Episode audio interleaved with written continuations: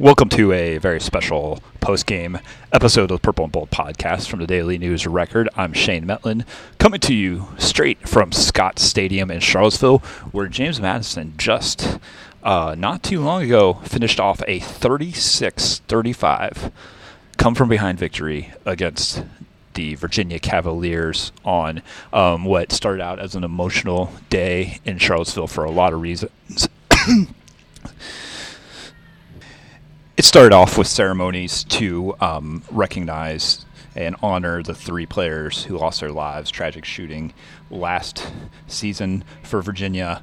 Um, that got things off to like a very emotional start. You can even take that out of it though, and obviously this was a game that was going to be supercharged uh, given the proximity and uh, the relationship between the fan bases. You look at what happened um, as expected a large number of JMU fans made the trip, uh, not just from Harrisonburg, also you know huge numbers of their alumni coming from uh, the um, Richmond, Northern Virginia, Washington D.C. areas. You, you, saw a lot of cars coming over from. Um, you know the west, probably from Roanoke area too, driving in Charlottesville early this morning, and it was reflected in the crowd. More than 56,000 fans showed up, largest crowd here at Scott Stadium in more than four years, um, you more than um, the Cavaliers have uh, drawn, even bringing uh, Virginia Tech in here for ACC games uh, in recent years, um, and it even showed up even more late in the game with a weather delay, unexpected early in the fourth quarter. At that point, JMU was trailing by 11 points. Um, it'd been you know a little bit of a struggle for the Caval or for, for the Dukes after getting off to a hot start. We, we can go back and recap the whole thing. JMU gets off to a 14 nothing start with a you know nearly perfect offensive drive to open the game. Then they block a punt deep in uh, deep in Virginia territory that turns into a touchdown on special teams. It's 14 nothing before this game is you know barely begun. It's 17 to seven for a good chunk of the first half. Um, and the Dukes go into halftime with the lead, but quickly fall behind in the second half. A long touchdown play for uh, Virginia in the early in the third quarter on their first snap of the second half. Uh, they get ahead by a couple scores. Uh, it's not looking good for JMU when the lightning delay strikes with a little over 12 minutes to go in the game.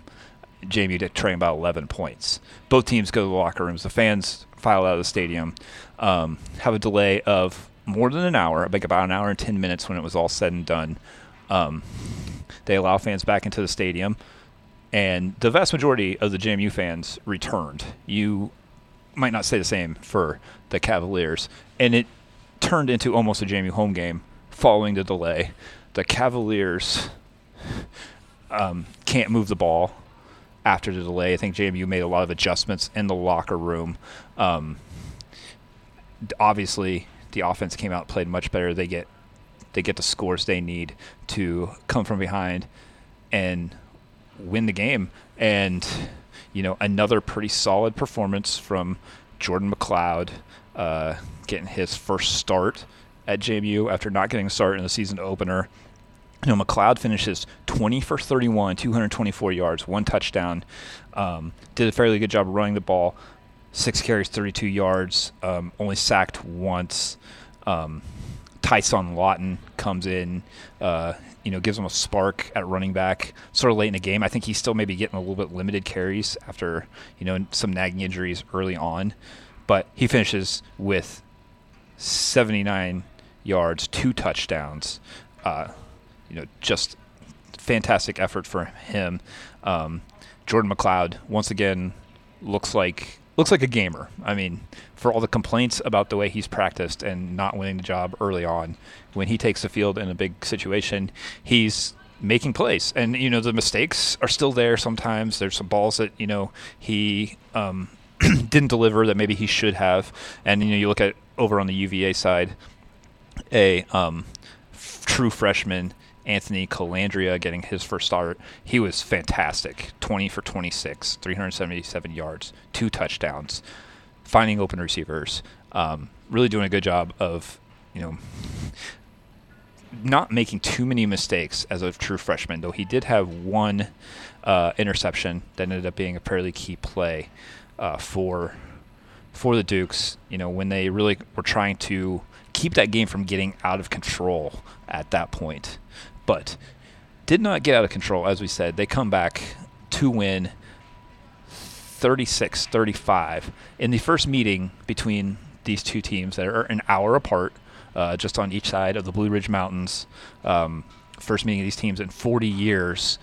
JMU has now tied the all-time series 2-2 in this one. And um, you know, I put posted a column on uh, DNROnline.com. You know, kind of you know just talking about the relationship between the two schools. And as of late, JMU has across the board athletically just more than held their own with the Cavaliers as JMU kind of tries to establish themselves as you know another big time college athletic program in the state where it's always been Virginia and Virginia Tech. JMU's making a claim of coming in there. Um, they've done it in multiple sports, but football is the one like I, have said in the column, like football is the one that will bring more than fifty thousand people to one spot to watch a game. It's the one that gets the most attention. It drives revenue and decisions at these schools, and now JMU has this big victory in football. They had the victory over the Power Five program. They've you know continued to play pretty well against uh, the quote unquote programs bigger than them. Uh, you know, dating back to their FCS days. Now in their second season of um, FBS football in the Sun Belt, they are riding high once again. But it, for a while, did not look like it was going to go that way for the Dukes. As I mentioned, the uh, the fast start, but the the the rain delay, the the lightning delay. We have to. We'll always kind of wonder how much of an impact that ended up having in this game. Um, you know, you can talk about the luck factor on both sides. Uh, for JMU, they were on the the wrong end of some. Uh, pretty inexplicable uh, replay decisions, some weird calls. Um, some things that just didn't quite go their way. Um, they may have won that turnover battle by quite a lot if uh, you know some uh, instant replay reviews had gone the other way. But then, you know, an act of God with lightning happening really turns the tide in this one, and you got to wonder, like, just you know, if that's a another matter of a little bit of luck for the Dukes in this one. They will take it. They will take this victory because, you know, as we've mentioned, you know, going into this one, um, it's a big game for JMU's fans and state, especially. Um, you know, they they live and work and do everything surrounded by UVA fans who, you know, have a lot of bragging rights. Generally speaking, JMU now has this victory on the gridiron to really help them out and uh, you know, not just bragging rights among the fans though. Like this is going to get used in recruiting. This is going to get used um, as JMU tries to continue to uh, to um, recruit high level recruits in state. Right now, JMU can make a pretty serious claim on being the number one football program in the state of Virginia. Um, a little bit of noise there in the background as I continue to sit in the stadium. But you know, JMU now can make a pretty serious claim on being the number one football program in the state of Virginia, which is saying something when uh, we're talking about a state with five FBS programs, two of them in Power Five conferences, and the advantages that are inherent with being in the ACC, just in terms of uh, revenue from TV exposure, things like that. There may be a lot of kids who now grow up in a scenario where they look at JMU on a similar level as they do um, Virginia and Virginia Tech when not that long ago, you know, if you were growing up in the state, you were going to like consider those two as the quote unquote big schools, the the, the major programs, the ones that you have to uh, pay attention to. Um, you know, I think, you know, just to kind of sum it up media wise from the state's the, the state capital newspaper, the esteemed columnist David Teel covers this game. He covers Virginia and Virginia Tech for the most part. Which locker room is he heading to post game today to write his column that's going to be read by tons and tons of people? He, he's talking to JMU today. He's talking about JMU today. Um, it's a huge thing, and it really just continues to kind of build on uh, success across the board for this athletic department. It seems like almost every year, almost every season, you know, whether it's fall, winter, spring, there is something that puts JMU on a map nationally, and um, a thrilling last minute victory by the Dukes is um, certainly one thing that does that. Um, you know, talk a little bit more, I guess, just about the nuts and bolts of this victory, though. JMU, I think, for the most part, played much better than they did in the opener against um, Bucknell. Um, though, I mean, there are some things uh, of concern. You know, even Kurt Cignetti, um, more or less apologized for a uh, going forward on fourth down deep in their own territory or in the third quarter. Called out a bad coaching decision by him. He was able to kind of laugh it off. Um, but you know the the players may have let him off the hook just a little bit with uh, their come from behind victory. Uh, so there weren't as many questions directed towards the coach about the decision making. Um, I felt like the play calling got more conservative, maybe over conservative for a little while after JMU um, got the early lead.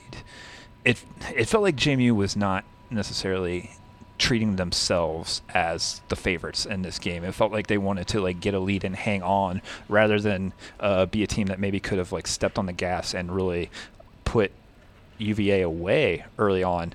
Um, but they kind of went away from the passing game for a while. Um, it felt like felt like you know maybe he didn't have as much confidence in Jordan McCloud in the middle portion of the game, despite the fact McCloud got off to a fairly solid start. He's not Todd Centeio right now, but he has you know certainly has a lot of talent and athletic ability. Centeio played nearly perfect early in the season last year before um, his injury nicked him up a little bit. Um, McCloud is not that but he was playing solid enough that I felt like they didn't need to go away from the running game quite as much in the middle portion of the game, or go away from the passing game quite as much in the middle portion of the game. Forced to go back to it late in the game, he uh, you know is making plays again, and there was a great balance. Um, you, you, look at the statistics; um, both teams finished with 395 yards of total offense, uh, but UVA had 375 seven yards of that through the air. JMU was more balanced, 228 yards passing for McCloud. Well, not all for McCloud because there was the four-yard touchdown pass from wide receiver Taji Hudson on a trick play early in the game. Something of a trick play. Uh, you know, uh, the former quarterback recruit at ECU tra- uh, turned into a wide receiver with the Pirates, then transfers to JMU where he's still playing wide receiver, but they were able to let him throw the ball um, as he's capable of doing, and they got a touchdown early in the game. But 228 passing yards on the whole for James Madison with um, with two touchdowns through the air. But they also rushed the ball for 167 yards. Balanced attack there. Ty Son Lawton racked up some yards late and got in the end zone twice. But, um, you know, Latrell Palmer, um, Kaelon Black each had some nice runs themselves. Um, and um, Kaelon Black had a little trouble getting getting going running the ball. I think I think UVA was pretty focused and keyed on him, but um, he had some catches out of the backfield, including the you know game-winning touchdown uh, toss to him from out of the backfield. He finishes with three catches, 18 yards, the touchdown. Um, it's a really balanced offense from JMU on the whole, though I felt like they got away from the passing game a little too much in the middle points of the game. We'll, we'll, we'll see how that continues to develop. Um, if they get a little more confident, comfortable with um, the fact that McCloud might just perform better in games than he does in the uh, days leading up to the games. It might be something that this coaching staff has to get used to when they're determining how they want to use the uh, transfer from South Florida and Arizona who's back to being a starting quarterback uh, in college football after 700 days since his last start at Arizona before he was injured. Um, you know, looking at the stats a little bit deeper, we mentioned 377 passing yards for Virginia. Colandrea, I think, I think if Wahoo fans are going to take any um, solace in this one, it's that Colandrea showed he's probably a capable quarterback as a true freshman. Um, and you know maybe to do some good things for this program down the line. But they're limited to 18 yards rushing, um, five yards per carry. Um, they got a couple rushing touchdowns in um, you know short yardage situations, but but the offenses overall were pretty even. Like I said, yardage was even, time of possession was very close, number of total plays was pretty close, but um, you know even you take out the sacks that um, JMU was able to get to Colandrea a few times, especially in key situations, get some key sacks. But even if you take out the sacks, they held UVA to 43 yards rushing, one and a half yards per carry.